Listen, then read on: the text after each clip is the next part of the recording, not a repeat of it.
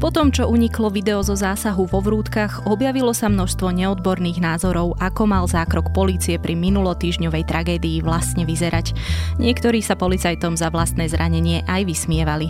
Čo sa teda stalo a čo to o slovenskej polícii vypovedá, rozoberieme v dnešnom Dobrom ráne, dennom podcaste Deníka ZME. Je piatok, 19. júna, meniny má Alfred a Leoš a dnes bude asi tak ako v ostatné dni. Pripravte sa na dážď, miestami až silné búrky a teploty medzi 16 16 až 25 stupňami. Pekný deň vám praje Nikola Bajánová. Dobré ráno. Dnes si povieme, čo môžete urobiť pre svoje zdravie hneď po prebudení. Môžete si dať 20 kľúkov. Raz, dva, tri. Odšťaviť si pomaranč, odbehnúť 5 kilometrov, dať si zdravé raňajky, alebo jednoducho zmeniť zdravotnú poisťovňu. Urobte niečo pre svoje zdravie aj zdravie vašej rodiny a prejdite do Uniónu. Máme balík skvelých benefitov pre deti aj dospelých. Unión zdravotná poisťovňa. Meníme životy k lepšiemu.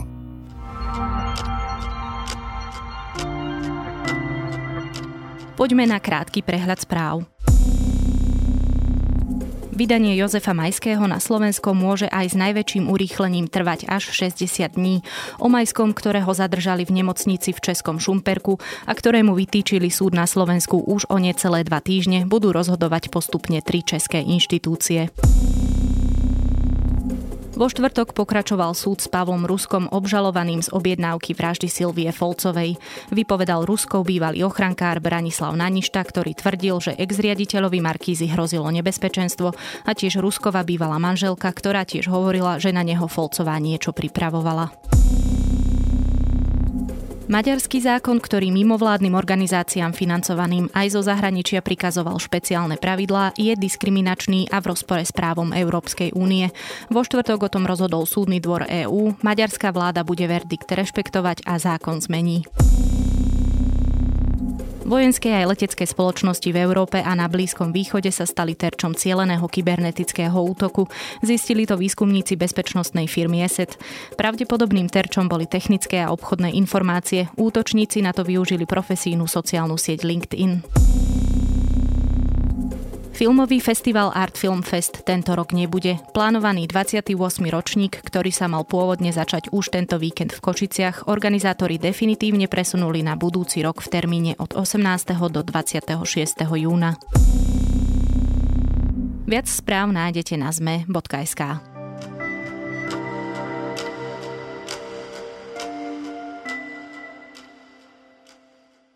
Najprv vidieť tri ženy, ktoré v jednej chvíli berú deti na ruky a utekajú preč. V zápetí na to do záberu priemyselnej kamery vbehnú traja muži, dvaja policajti a útočník s nožom. Je jasné, že sa na mieste strieľa. Na zemi nekončí len 22-ročný Ivan, ale aj jeden z policajtov. Ten druhý je tiež zjavne zranený. Čo sa vlastne počas zásahu vo vrútkach minulý týždeň dialo, ako vyhodnotiť reakciu policajtov a čo si z tragédie teraz vezme vedenie policie, o tom sa už budem rozprávať s reportérom Michalom Katuškom.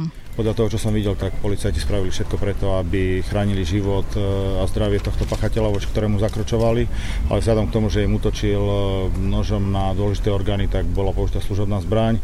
Bolo to svojím spôsobom e, z obidvoch strán. Tí policajti zasahovali voči tomu útočníkovi za účelom spacifikovať ho. A ako som už povedal, bol agresívny, napadal, nebol, že bol stále v pohybe, takže bola použitá služobná zbraň a pritom ako... Michal, čo sa to vlastne minulý týždeň stalo, a teraz nenarážam konkrétne na ten samotný incident v spojenej škole vo Vrútkach, ale na ten samotný policajný zásah. My vlastne vôbec nepoznáme celý ten policajný zásah. Vieme len o tej časti vďaka uniknutému videozáznamu, ktorý taktiež nie je z oficiálneho zdroja, nie je to oficiálne video polície.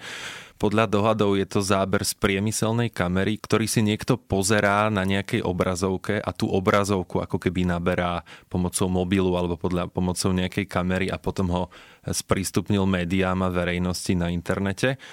No a z tých záberov vidíme, že jednoducho ten útočník vháňa policajtov do toho záberu, oni sú v defenzíve, utekajú pred ním, on má nôž a snažia sa ho nejakým spôsobom spacifikovať. Ten jeden policajt e, vlastne padá na zem a ten druhý sa ho snaží ako keby zachrániť pred tým útočníkom aj tým, že začne strieľať postrelí nejakým spôsobom, zasiahne toho útočníka, ale zároveň zrejme odrazený projektil zasiahne aj jeho samotného, čiže zostáva ležať na zemi.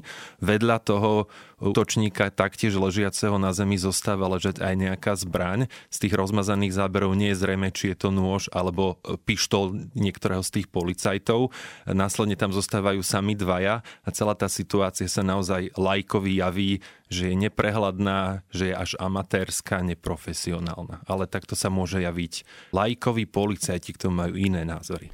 Podľa tej informácie, ktorú mám, tak áno, bolo, niektoré boli odrazené gulky, ale treba brať v úvahu, že sú to vysoko špecifické situácie, ktoré sú aj psychicky, aj fyzicky náročné, takže tam e, na toto sú policajti cvičení, ale ne, netvrdím, že sa nemôže stať, že sa nejaká gulka odrazí. Tam je hlavne to, že sa ten pachateľ spacifikoval a zadržal, aj keď takým spôsobom, ako sa zadržal, ale jednoducho na to sú policajti, na to sme tu. Kde spravili policajti, ktorých na tom videu vidíme chybu a čo spravili dobre? Policajti urobili v prvom rade dobre to, my sme tam videli na tom začiatku toho videa tie mamičky s deťmi, ktoré ako náhle sa zrejme ten útočník alebo celá tá scenéria pred nimi začala približovať, tak zobrali deti a začali utekať z toho miesta. A jednou zo zásadných úloh polície v takejto situácii je strhnúť na seba pozornosť, aby nedošlo k ohrozeniu žiadnych iných životov. Keď si rámcovo zoberieme ten zásah bez detailného pohľadu, tak toto sa policajtom podarilo. Oni na mieste zasiahli, nejakým spôsobom spacifikovali toho útočníka a nebol pritom zranený nikto ďalší, ak teda nerátame samotných policajtov. Čiže toto bolo jednoznačne, že ten prvoradý účel toho zásahu bol splnený. A kde spravili chybu? Tých chýb tam bolo podľa viacerých policajtov, s ktorými sme hovorili viacero. Boli to taktické chyby. Keď začnem od začiatku, tak e, bežne sú policajti školení tak, že oni vytvárajú tú situáciu, do ktorej sa má dostať ten páchateľ. Čiže nenaháňa on ich, ale oni jeho? Oni jeho naháňajú, vedia, čo s ním chcú urobiť, aké rozostupy majú mať tí policajti medzi sebou, aké donúcovacie prostriedky, akú taktiku použijú. A toto všetko v tomto prípade ako keby nebolo splnené, opäť hovorím, podľa iba toho výseku tej časti toho zásahu, ktorý môžeme vidieť na tom zázname. Už sám si povedal, povedal, že ten oficiálny postoj policie a vedenia policie je teda iný, ako sa môže javiť nejakému lajkovi. Policajný prezident Milan Lučanský hovorí, že sú to hrdinovia. Minister vnútra Roman Mikulec zase hovorí, že... Ten zákrok naozaj bol absolútne opodstatnený a myslím, že bol vykonaný tak, ako aj povedal pán policajný prezident v súlade s taktikou, na ktorú sú policajti pripravovaní. Pod tým si mám vlastne predstaviť čo? No on nebol v súlade s taktikou. On bol vyložene inštinktívny, to nie je len môj názor, to je názor policajtov, s ktorými som hovoril. Oni hovoria, že policajti nie sú trénovaní na to, že sú v defenzíve, čo som už naznačil v predošlej odpovedi. Teraz boli v defenzíve. Útočník s nožom je vraj veľmi nebezpečný. Nôž sa vraj veľmi podceňuje, je to jedna z najsmrteľnejších chladných zbraní, ktoré sa dajú použiť, že aj veľmi skúsený strelec, ak proti nemu stojí útočník s nožom, ktorý je taktiež skúsený v práci s nožom, tak do 7 metrov je vraj vo výhode práve ten, čo má nôž a nie ten, čo má zbraň. Druhá vec je, že síce pištol je ako keby taká tá silnejšia zbraň s väčšou prevahou, ale útočník, ktorý má v ruke nôž a ktorého zasiahne povedzme 1, 2, 3 gulky, má v sebe adrenalín, čo bolo vidieť na tom útočníkovi, že bol veľmi nabudený a ani 2-3 výstrely do jeho tela ho nemuseli zastaviť a v tej chvíli on mohol stihnúť tých policajtov bodnúť. To je vlastne odpoveď niektorých odborníkov na to, že prečo vlastne tí policajti hneď vytiahli zbranie, prečo napríklad nepoužili obušky alebo nejaké chvaty z bojových umení, ktoré by taktiež mali mať nacvičené a nezasiahli takýmto spôsobom jednoducho tak, aby ten útočník prežil. Tá situácia však bola inštinktívna. Videli sme, že jeden z policajtov, e, vlastne ten, ktorý strieľal, strieľal jednou rukou, e, držal pred sebou zbraň, niekoľkokrát vystrelil. Každý expert povie, že strelba s jednou rukou je oveľa menej presná, ale jednoducho všetci sa zhodli na tom, že tým, že bol ten útočník s nožom tak blízko, tak jednoducho nebol nebol čas uchopiť zbran dvomi rukami, rozdýchať sa, namieriť, potom vydýchnuť a vystreliť presne povedzme do nôh alebo do rúk, aby ho teda len spacifikovali, ale nebola tam šanca, že ho zabijú. Na toto nebol čas. Jednoducho tam konali inštinktívne, aby sa vlastne obránili ako ľudia pred tým útočníkom. Vieme teda, že po útoku zostali dvaja zranení policajti, takisto útočník prišiel o život. Tá verzia pravdepodobne ostane taká, že oni spravili všetko, čo spraviť mohli, ale ako si aj sám naznačil, už viacerí odborníci hovoria, že to teda mohlo vyzerať inak. V tom ideálnom svete tiež už si povedal, by mali oni naháňať vlastne útočníka v ideálnom svete, aspoň v tom mojom, by teoreticky nemusel nikto skončiť mŕtvý ani zranený. Na toto sa často opakoval vlastne ten argument, že mohli alebo prečo nepoužili tejzre. Tak ako je to napríklad s nimi? No jednoducho, oni ich jednoducho nemali k dispozícii. Dokonca nie ani zrejme, že či títo zasahujúci policajti mali vôbec obušky pri sebe. Určite mali puta a určite mali so sebou zbraň, teda služobnú pištol. E, takže z tých donúcovacích prostriedkov, ktoré aj zákon im e, dovoluje použiť. To sú okrem obyčajného obušku, to môže byť aj, aj teleskopický obušok, ktorý je podľa odborníkov ako keby univerzálnejší, má väčší dosah, môžu to byť paralizéry, tejzre, môže to byť napríklad aj sprej, ktorý má slzotvorné účinky. Policajti napríklad na Slovensku majú tieto zbranie také, že vypustia oblak dymu, ktorý ale pri zlom vetre môže zasiahnuť samotného policajta. E, čiže to, nič z tohto nemali k dispozícii. Čiže ten donúcovací spôsob, ktorý oni použili, zbraň, pištol, čo je vlastne posledný prostriedok, bol pre nich vlastne prvý a jediný, ktorý zrejme mohli použiť. Čiže toto bolo v poriadku podľa tých expertov, čo je ale napríklad problém, že napríklad si stáli v streleckých zónach a teda mohli postrieľať jeden druhého a toto sú tie ďalšie taktické chyby, že ako by ten útok v ideáli naozaj nemal vyzerať. Predtým, ako sa dostaneme k možným príčinám, prečo sa vlastne odohralo, čo sa odohralo, toto nebol prvý zásah, ktorý mohol dopadnúť lepšie. Len nedávno policia v Bratislave doslova naháňala muža po obchodnej ulici. Išlo o muža, ktorý dobodal príslušníka finančnej správy na ministerstve financí a popri tom postrelila mladé dievča. A tých príkladov by sme našli viac? Bolo tu viacero zásahov, či už keď policajti sa snažili zastaviť idúce auto a strieľali do pneumatík, teda aspoň sa snažili, ale zasiahli aj človeka sediaceho v tom unikajúcom aute na zadnom sedadle. Pamätáme si zrejme asi najväčšiu akciu na Slovensku z Devinskej Novej Vsi, keď e, teda útočník tam zastrelil niekoľko ľudí. Akože tých akcií policajných bolo veľa.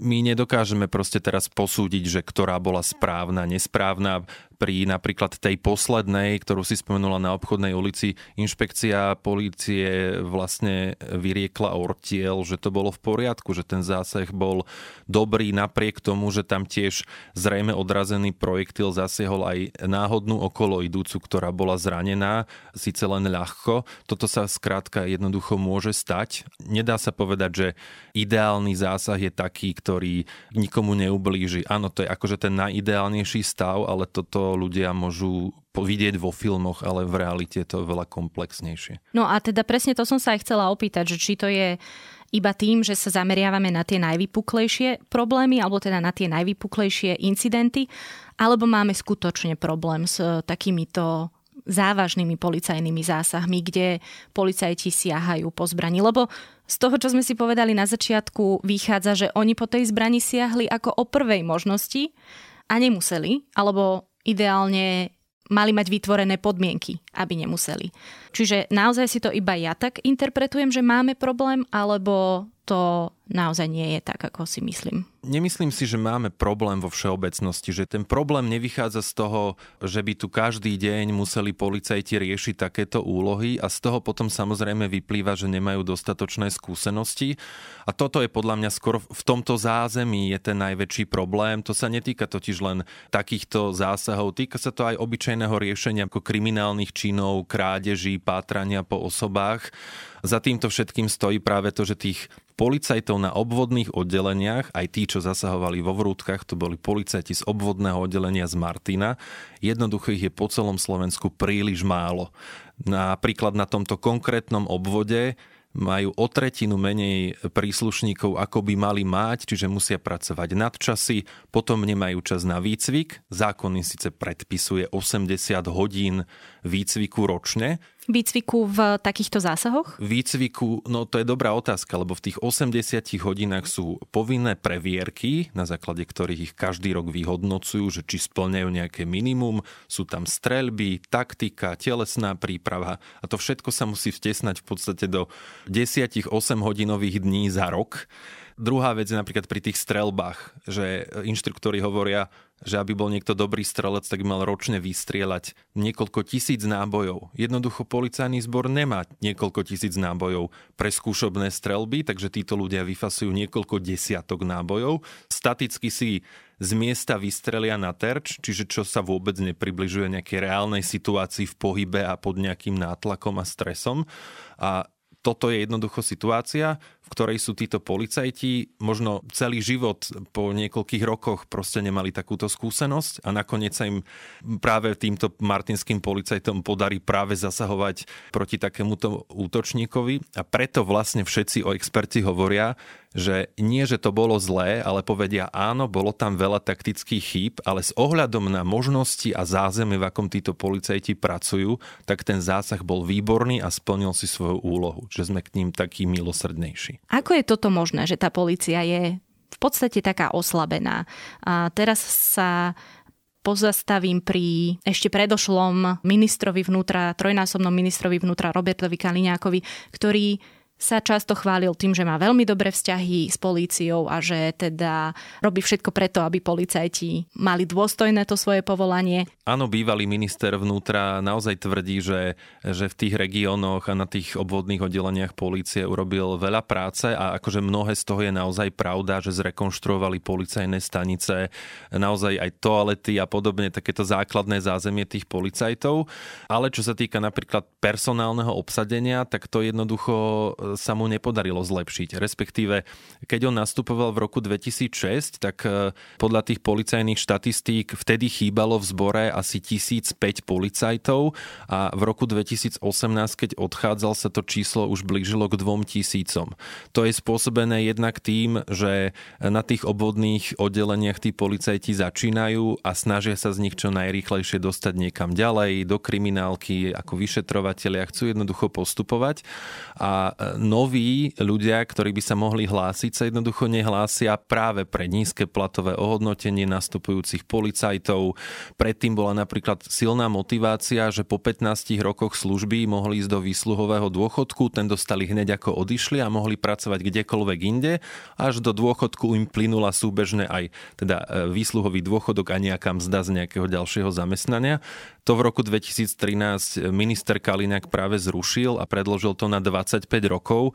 Je to stále polovica, približne polovica obdobia, kedy aj civili chodia do dôchodku, ale už to nie je také atraktívne. A zároveň sa tým spôsobilo to, že v čase, keď sa to v roku 2013 zavádzalo, tak všetci policajti, ktorým by hrozilo, že budú musieť slúžiť ďalších 10 rokov, to bola tá stredná generácia, ktorá už mala skúsenosti, tak tá vlastne odišla. Nehovorím, že celá, ale časť týchto policajtov policajtov a preto vlastne na tých obvodných úradoch zostali buď mladí chlapci, alebo proste starší policajti, ktorí tam jednoducho zostali. Čiže aj to know-how vlastne stadiaľ odišlo. Povedali sme si už, že ten problém je aj systémový, ak sa teda vrátime k tomu začiatku.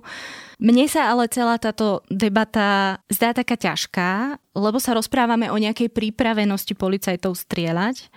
Veľmi sa mi podobá napríklad, aj keď teda ide o úplne iný rozsah nebezpečenstva, ale veľmi sa mi podobá na rozšírenie kamerového systému vo verejných priestoroch práve z dôvodu zabezpečenia nejakej bezpečnosti. Čiže ako človek akoby tie princípy musel vyvažovať, že čo je dôležitejšie, osobná sloboda, sloboda alebo bezpečnosť. Ak by sme sa mali pozrieť možno na iné opatrenia, aby sme nemuseli hovoriť o tom, že policajti by mali vedieť strieľať čo by to mohlo byť? Ak vynecháme už to, čo si povedal, že malo by byť možno viac tých policajtov a možno, že by mali mať lepší vyššiu, te, vyššiu telesnú zdatnosť, mali by mať viac tréningov, viac výcviku, základnej sebaobrane by sa mali venovať viac, ale na to by ich museli uvoľniť najskôr zo služby, pokiaľ to nechcú robiť vo voľnom čase. A zo služby ich nepustia práve preto, že ich je málo a takto sa vytvára ten začarovaný kruh. No a čo napríklad nejaké sociálne projekty, sociálne programy, ktoré by práve zabezpečili, aby sa páchala menšia trestná činnosť alebo menej trestnej Myslíš činnosti? medzi bežnými ľuďmi? Mm-hmm tak to je veľmi široký problém, ale asi by som ho rozmenil napríklad vo vzťahu k tým vrútkam na veľmi drobné a to je napríklad program výučby sebaobrany učiteľov alebo ľudí, ktorí pracujú na školách. Áno? Aby ten školník alebo aj tí učitelia v nejakej takejto situácii mali aspoň základy toho, že čo môžu v tej situácii urobiť, ako zachovať rozvahu. Akože viem, že v zahraničí, napríklad vo Francúzsku, existujú také výskumy, kde na napríklad sa tzv. tieto meké ciele, čiže zamestnanci nemocníc, škôl, školia základnými znalosťami, ako sa správať v týchto situáciách, ako zasiahnuť, akú sebaobranu použiť a veľakrát to potom pomáha znížiť počet obetí alebo znížiť množstvo zranených, dokonca vypátrať toho útočníka. To je tiež zaujímavé. Ja som skôr myslela alebo naražala na tú prevenciu, ale to už by bola určite debata na ďalší podcast o tom, ako vyzeral alebo mohol vyzerať zásah vo vrútkach a o tom, čo si z toho môže odniesť vedenie policie. Som sa rozprávala s reportérom Michalom Katuškom. E, bol som akorát pozrieť e, obidvoch policajtov, jeden si na operačnej sále, ale druhý, ktorý bol zranený ľahšie. Bol som im poďakovať hlavne za dobre vykonanú službu a dobre vykonaný výkon, že si splnili povinnosť, pre ktorú sú tu a pre ktorú si vybrali toto povolanie, takže ešte raz ďakujem.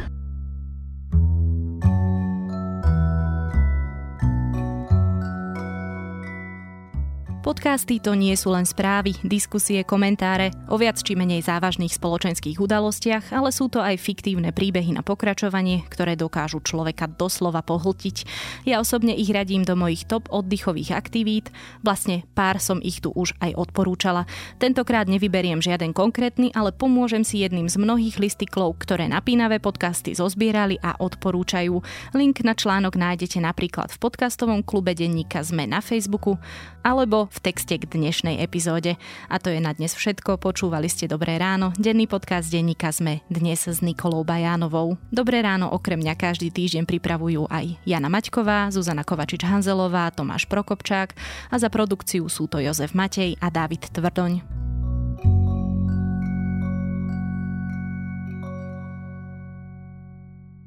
Dobré ráno. Dnes si povieme, čo môžete urobiť pre svoje zdravie hneď po prebudení. Môžete si dať 20 kľukov. Raz, dva, tri. Odšťaviť si pomaranč, odbehnúť 5 kilometrov, dať si zdravé raňajky, alebo jednoducho zmeniť zdravotnú poisťovňu. Urobte niečo pre svoje zdravie aj zdravie vašej rodiny a prejdite do Uniónu. Máme balík skvelých benefitov pre deti aj dospelých. Unión zdravotná poisťovňa. Meníme životy k lepšiemu.